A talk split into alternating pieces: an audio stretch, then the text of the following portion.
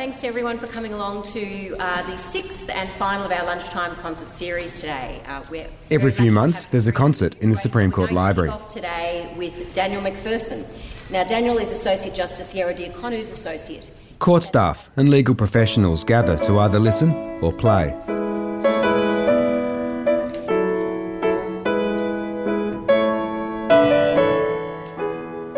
They're called lyrical lunchtimes.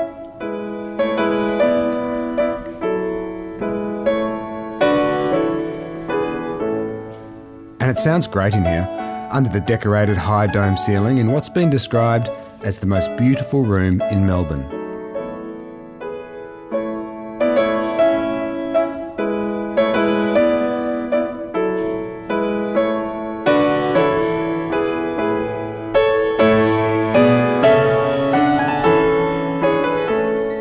Um, I, I just think the place drips with history.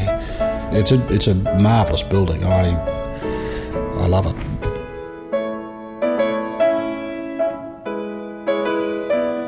The building is wonderful. It's quirky, it's odd. It has to be said it's freezing in winter, but it contains such history. I think it's rather charming. The Trial Division building in the Supreme Court is imposing. All that 19th century stonework and polished cedar panelling. Narrow corridors, really high ceilings with grand chandeliers and ornate plasterwork. It makes you nervous. And that was exactly the feel they were going for when it was built in 1884. Even the art, mostly portraits of stern looking men in big leather chairs looking down from under their wigs, and the statue of Lady Justice with her sword and scales. The effect of the original building is to communicate the authority, even fear, of the law. But things have changed a lot in the last few decades, and as the system changes, so too does the art and the architecture. Gradually, this 19th century heritage building is looking and feeling more like it belongs to a 21st century justice system. I'm Greg Muller. This is Gertie's Law.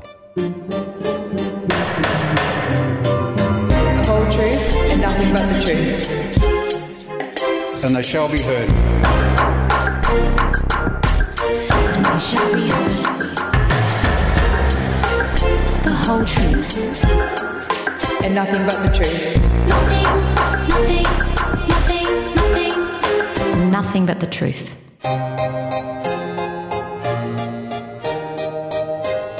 I I was in awe of the Supreme Court. We were in courtroom 12. Carmel Arthur first walked up the steps of the Supreme Court as a victim of crime after her husband was murdered. So you don't. She had never been involved in the justice system before.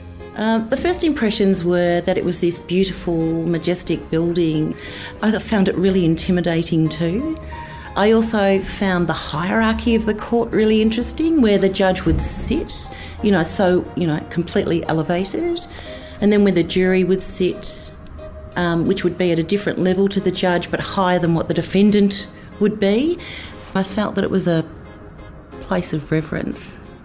You know, this really beautiful place that I trusted would um, deliver what I needed it to deliver for me.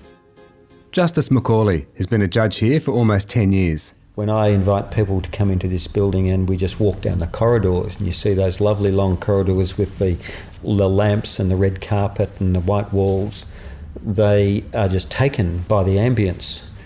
And, you know, if you take people into the library, you just see their sense of awe. And it's a good thing not to lose that sense of awe about this building. But look, modern architecture uh, reflects different priorities, I think, to what there was 140 years ago now. You look at the modern buildings and it's all about space and light and welcome. You look at this building, it's um, more closed and dark and austere, and I think was designed to ensure people s- sensed a degree of I'm in a place of authority here and I, I better abide by it. Criminal judge, Justice Champion. Court architecture is really important because it's symbolic and you can see the power and the symbolism of this court when you walk into the courtroom and just look at what's around you. Uh, There's an enormous amount of history that, that sort of ekes out of the walls at you. Uh, the building is a beautiful piece of heritage architecture that reflects the notions of the relationship between built structures and justice that applied in the 19th century, where fear was an important emotion. That's Principal Judge of the Common Law Division, Justice Dixon. Like this court has a series of small doorways that create the impression of moving in through a, a, a doorway into an inaccessible space where you get dealt with. But once you're in a courtroom, you are met with architectural design that, if you look at it for a moment, is very similar to that of a church.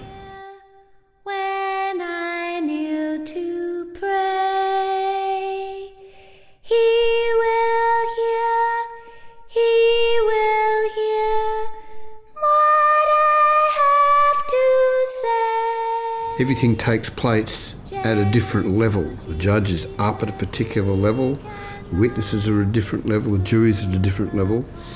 And if you look at the arrangement of a church, you see a very similar use of different entry points of different levels, all designed to reinforce respect for authority and for authoritative forces.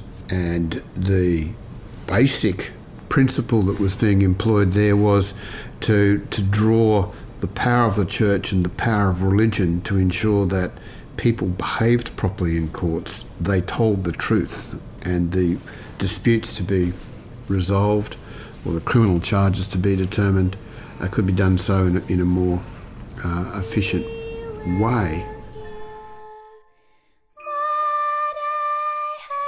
A lot of that 19th century appeal to control through uh, religion and belief doesn't work anymore. That that doesn't carry a great deal of weight. Although courts have recognised for a long time that um, people don't stand in the witness box in fear of, of eternal damnation if they lie. So that there are different techniques for working out where the truth lies.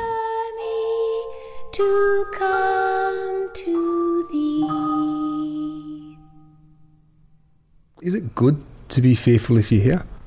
Uh, yes, I'm not sure that fear is the correct um, emotion that I'd go for now. It's you certainly don't want to be relaxed and comfortable and feel that you can get away with things.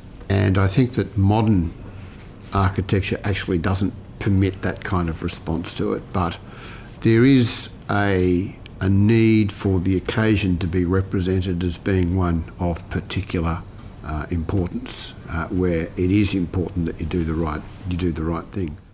Justice Macaulay again. I think people should feel a degree of anxiety and nervousness in any courtroom.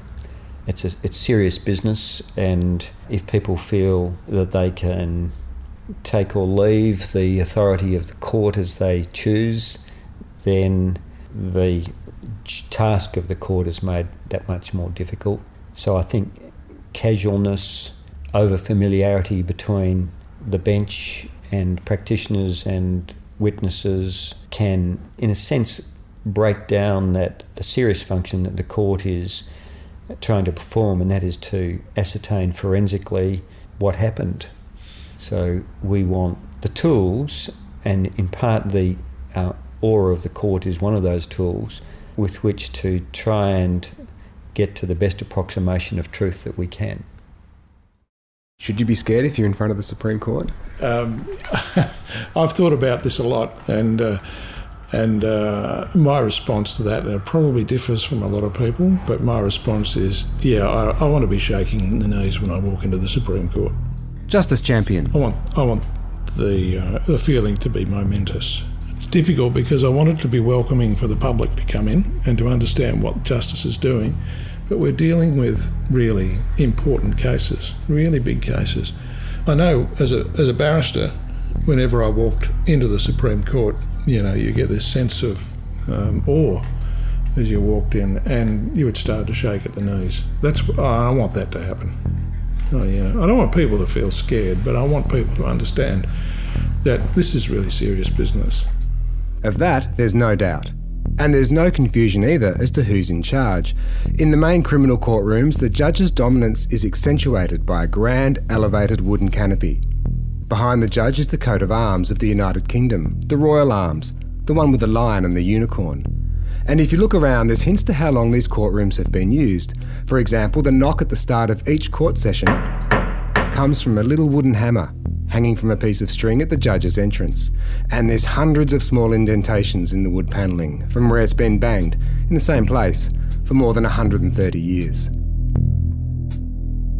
It's quite an intimidating building to come into. Yep. Is that as it should be? Well, that's certainly why it was built the way it was. It's Appeal Court Judge Justice Whelan. the older the courtrooms you go into, the more intimidating they are, and that was the sort of 19th century way. Uh, if you, the more modern ones you go into, the benches get lower and lower, and the whole atmosphere becomes more congenial, I suppose. Some people who have worked here a while develop a love hate relationship with this building. Justice Lex Lasry.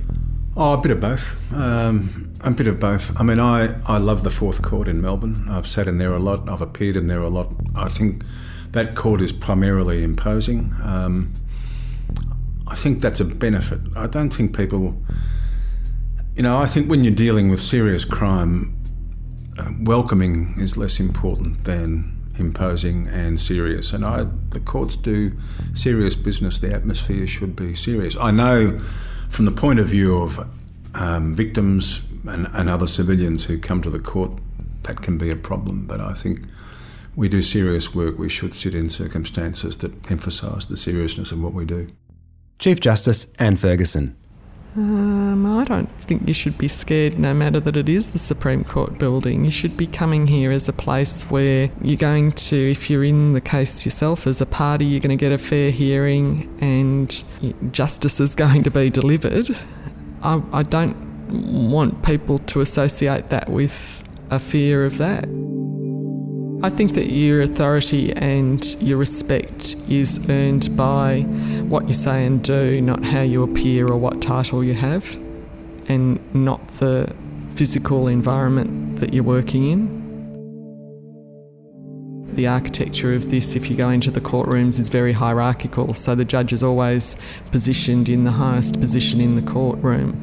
That's not always appropriate any longer in our society to have that hierarchical architecture.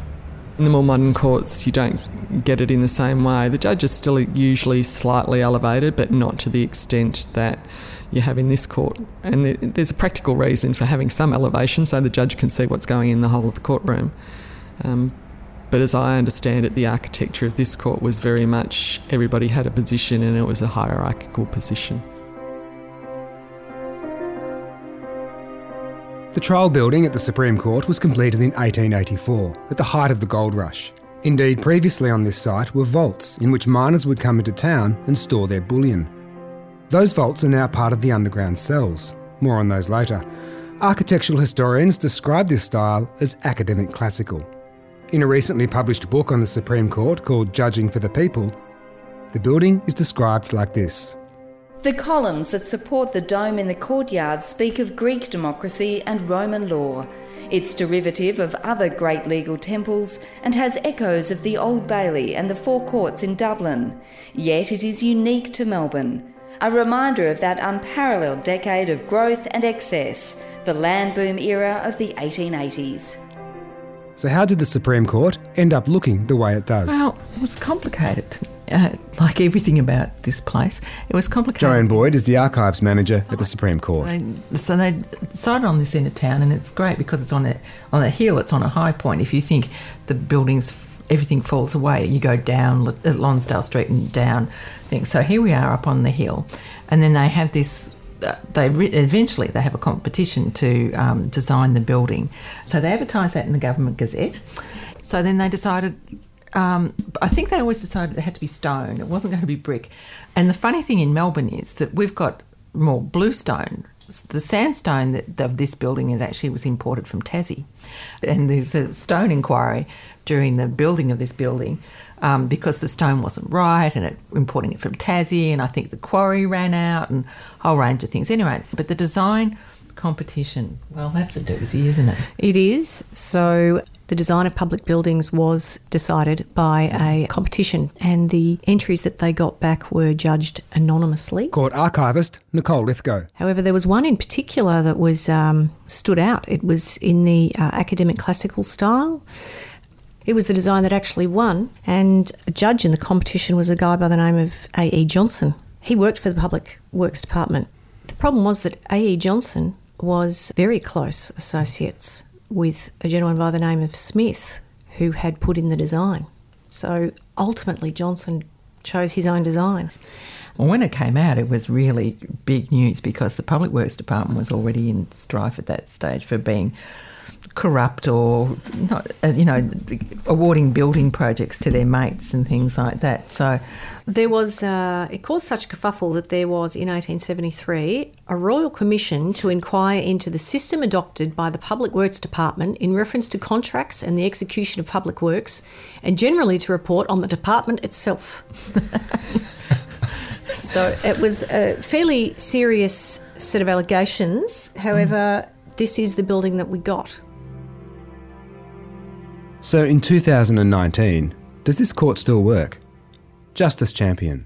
The basic architecture rem- remains the same and is really important. I wouldn't try and change the structure of the courtroom, judge's bench, the dock, the jury box, the barristers, the public. I, I think that formula is is tried and tested. I wouldn't I wouldn't change that formula, but it needs updating to the modern the modern era. I think the building is wonderful. It's quirky. It's odd. It has to be said. It's freezing in winter. Criminal judge Justice Taylor. But it contains such history.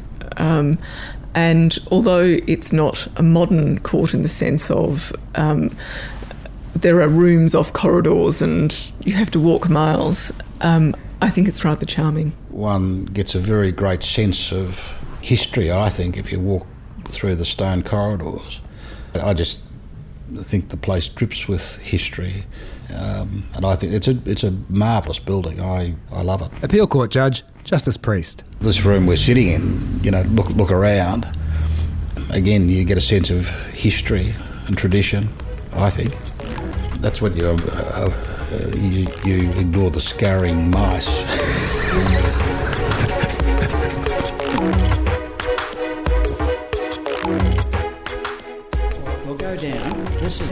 that we'll use here. Just be careful of the stairs. Um, they're very small. Um, it's not too bad. They've never got the lights and everything on. I've opened it up. Um, but yeah, just be very careful going down, okay? Don't hurt yourself. Someone's turned the lights off. There's one area in this court which is often talked about, but rarely seen the underground cells or dungeons. Indeed, it took me a few months of asking before tipstaff Stephen Hare agreed to take me down.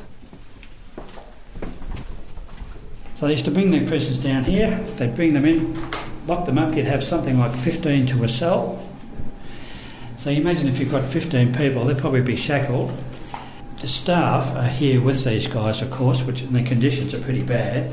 There's no air conditioning, there's no heating. It must have been a very unpleasant place. It's dark, it's dingy, and back then, with the smell of sewage and gas. There's no natural lighting, of course. So they would have used gas. There's no sewage, there's no running water. It's pretty ordinary conditions. Like health and safety wasn't a big feature in those days. There's some photographs on the glass there of different people that have been occupying the cells at different times. There's Frank Deeming. Deeming was found guilty of killing his wife in Windsor in 1891 he was hung in 1892. There's Squizzy Taylor there. Squizzy was shot in uh, 1927, but before that he had a bit of a criminal history. He would have been down there at different times. There's also Frances Knorr, there's a picture of her. She was executed after being convicted of baby farming. Uh, illegitimate children would often be given to single women or couples who would promise to look after them in return for cash. uh, they then would sometimes abandon or kill the children. Numerous infants were found buried in the gardens of two houses that Frances had rented. She went to the gallows in 1894, she was only 23. And speaking of the gallows, there's an image there of a hangman, William Walker. In 1893, Frances Knorr was condemned to death. Walker's wife threatened to leave him if he executed a woman. And nine days before Knorr was due to hang, Walker was found dead. He'd cut his own throat.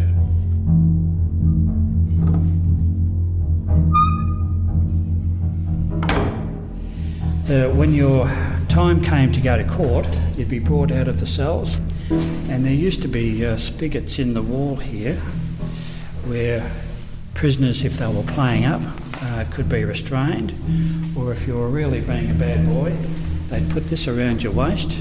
That's an original belt, and there's a little metal ring on the back, and they'd attach you to the wall so that you couldn't play up too much and restrain you until you were ready to go. The constable would come down and say, You're ready to appear in court. They'd bring you down here.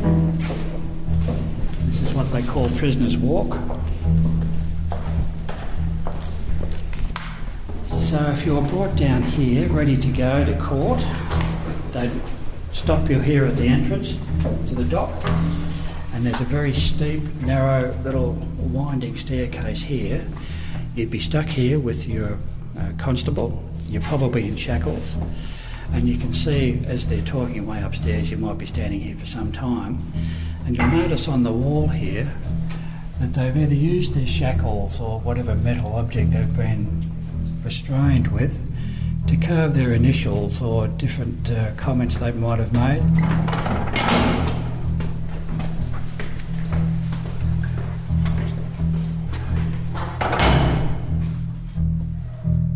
And while the offenders were scratching their name in the stone at the entrance to the narrow spiral staircase which leads to the dock in Court 4, upstairs in the courtroom, the journalists were busy doing the same thing in the press boxes. Barry Richards, The Age, 1960. Boland, ABC, 1990. CJ Dow, The Argus. Jade Vincent, Nine News. Gerard, 1938. It's a tradition which goes on today.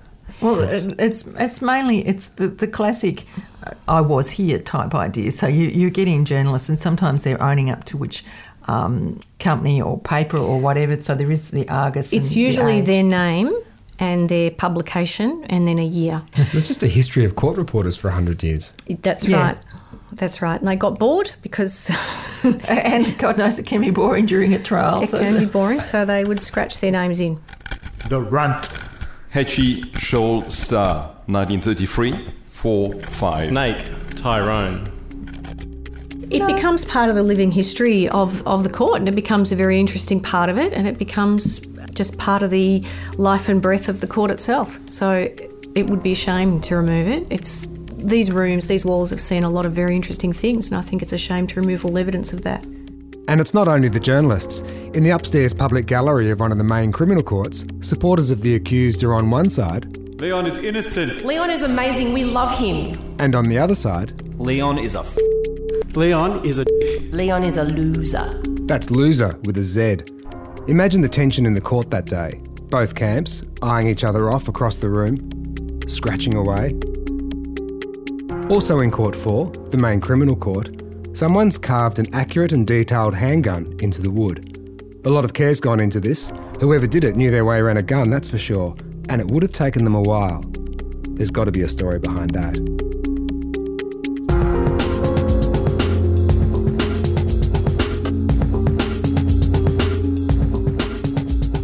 Perhaps the most distinctive feature from the outside is the dome. This sits above the library. I'm Sue Reynolds. and I'm a library historian, and my PhD was on the Library of the Supreme Court of Victoria. Okay, so let's go in. All right, let's go in. We've been through security, yes. and we've crossed the carriageway, and we're entering the library through the doors marked Library Private, No Admittance. And so, why does it say that? Well, it says that because originally only people admitted to practice law in the colony of Victoria who paid their admission fees to the library were allowed to use this library. When did it open to the public? Um, slowly over the years, and really only in the uh, 20th century and the 21st century. So originally you had to ask permission to come in. Now you can just come in and staff will say, just have a look. Justice Redmond Barry loved his libraries. He was instrumental in setting up the Melbourne Public Library, the Carlton Library, Parliamentary Library, and the Law Library here at the Supreme Court. Well, we're entering the most beautiful room in Melbourne, as the uh, former late Chief Justice John Harber Phillips said when the library was refurbished in 1999.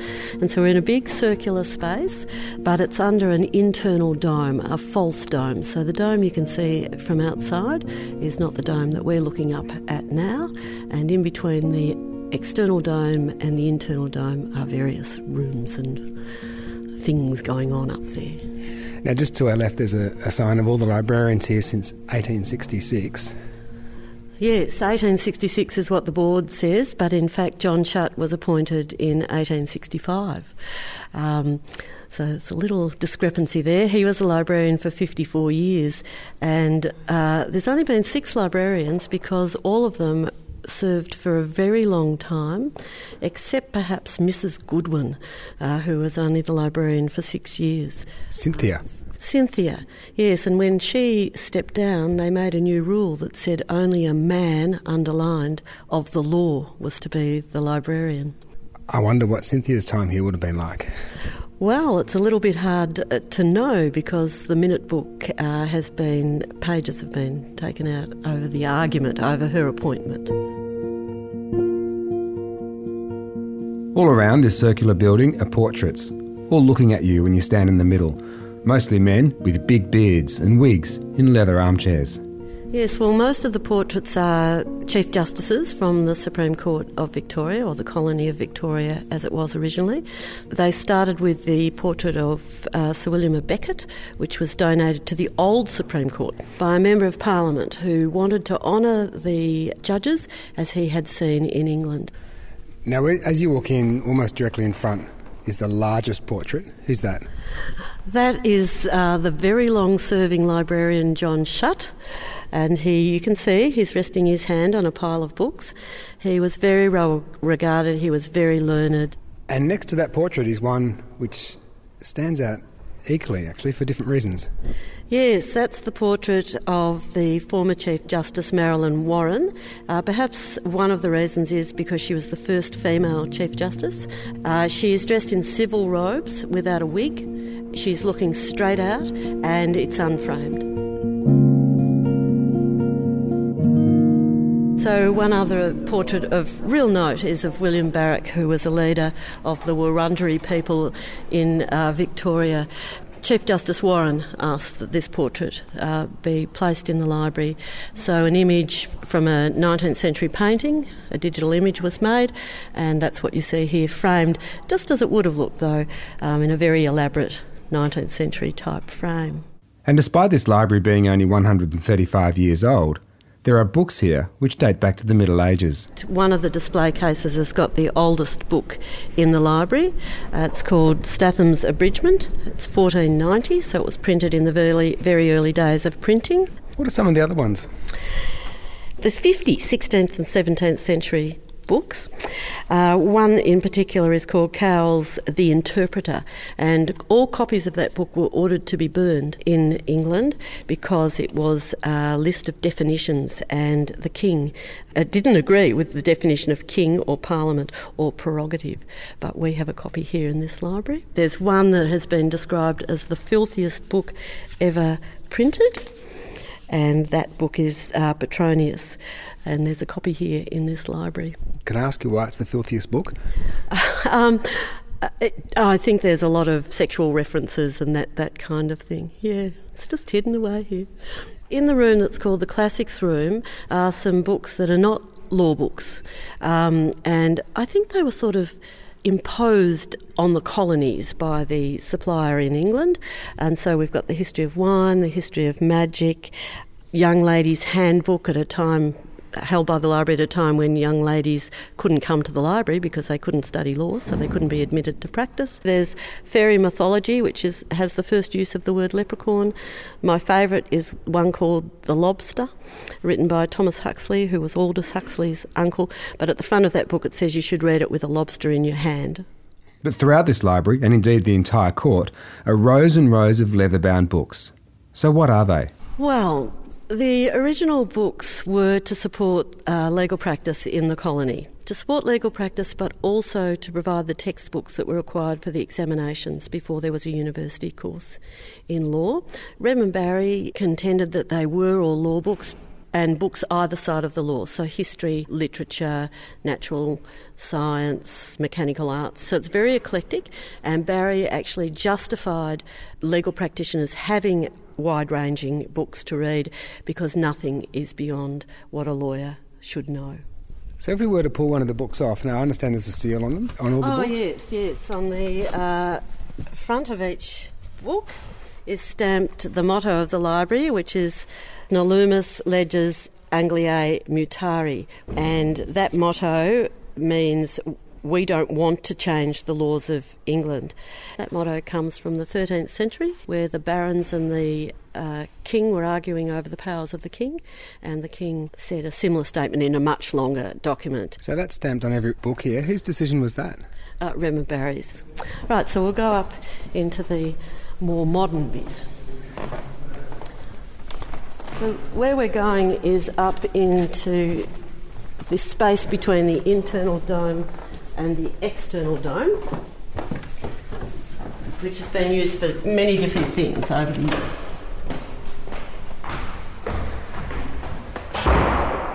Toilets were a big feature when the courts were built in the 19th century, and this library was known for good sanitation then and now.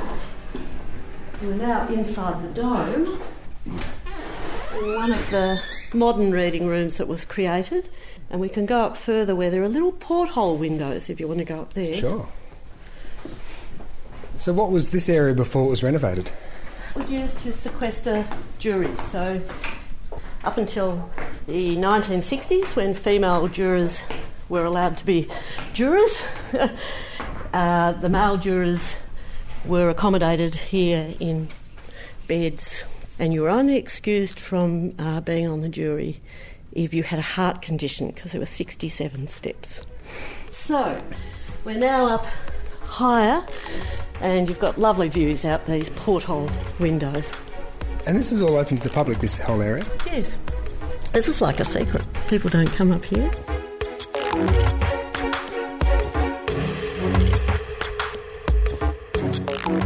There's two main sculptures here, two watching women of the court. And better than anyone, they show how much justice has changed in a hundred years. There's Gertie, of course, or Lady Justice, up high, looking over the main entrance, in one hand clutching the scales of justice, and in the other hand a sword. Then there's Louisa. Clive. Hey, how you going? Good, good, good to see you. Nice to see you again. In 2009, sculptor Clive Murray White had a visitor to his Gippsland I studio. I work out in the, basically out in the bush with a little cover over me, large lump of marble on the trailer. And, Clive was uh, asked to provide a sculpture for the newly renovated courtyard. The area was being used as a car park for judges, and the decision was made to turn it into public Oh. space. Well, actually, it, it was initiated by the uh, Justice Osborne, whose wife had told him to have a relaxing time after a difficult case in Sale. And she'd suggested bring him round to my studio, give him a cup of tea, and, and he sees the sculpture and he says the judges had decided to make that courtyard in the in the back and they thought that they wanted a sculpture, and he saw uh, Louisa uh, and said, "That's that's what we want for our courtyard." How they explained it was that they'd made this courtyard because uh, the court was a stressful place for people who had to visit it, and I kind of thought, well, it would be nice to have the head set in a kind of seating way so that people who were being a bit stressed could sit and had a little friend with them. Justice Osborne remembers it well. Uh, well, the courtyard was a cobbled courtyard and was used as a judge's car park. And we created an attractive and calm space, but it didn't have a particular feature or focus. Uh, that that was the sort of germ of the idea that the sculpture went out to do a job of helping calm people. I often like the sculptures to do jobs. So like a, a functional role for the work. Functional role uh, and very practical. So you know you could sit there. Uh, there was this rather nice marble girl. It gets it gets finer and finer and finer. but this idea that uh, a sculpture can do those sorts of things for people. I mean, in truth, you can also touch it. Very few people actually get uh, the opportunity to touch a marble sculpture. And the nice thing about certain surfaces in marble is they're almost like uh, as smooth as a baby's bottom. Um, and that tactile experience has an effect on people too. And I mean, if you can stroke something, it's a calming. It can be a calming uh, experience. be careful that I don't wreck this. Um, Um, by the time they uh, launched it, whoever gave the opening speech managed to say that they had managed to drag justice down from the uh, on high. You know how the, justice is usually stuck up on the top of a building with a blindfold sword and the um, scales of justice. And by the time they opened it, they had kind of seen that they had actually brought justice down to the people's level, and she was serving people at their level and not an authorita- uh, authoritarian uh, symbol. Uh, and I liked that a lot. And uh, the Chief Justice christened it Louisa as Justicia, that is, as the female embodiment of justice. And she sits there, she sits down at ground level so that people relate to her directly rather than looking up at her above the, the doorway. It becomes a focus f- for a thought that the Supreme Court judges had, which is uh, humanitarian, rather than some of the perceptions that we have of the law as being sort of remote and hard. This was a beautiful idea. Uh, she also reflects an internal figure in the sense that it's a contemplative figure. It's not a figure confronting the world, it's, it's a figure reflecting on the world around it. It's, it's not some 19th century copy or copy of a classical figure, it's a modern depiction of uh, a complex thinking female And remember, we heard in episode one that it remains a mystery how Gertie got her name, but we do know who Louisa is. I mean, Louisa is, is a real person. It was very funny. I think I told Louisa that she she was in the court, and she, she thought that she was never very law abiding. And She's going to end up in the Supreme Court one way or the other. That's right. She, she said that. Yes. but yeah. Well, what do you want people to get from it? Oh, look, I think uh, uh, in the simplest thing, and it's a very unpopular answer for artists these days, is a touch of beauty in their lives. Know, artists tend to try too hard to be ugly and confrontational. I think um, I like to put a bit of beauty into people's lives, and um, but yeah, a touch of beauty will do.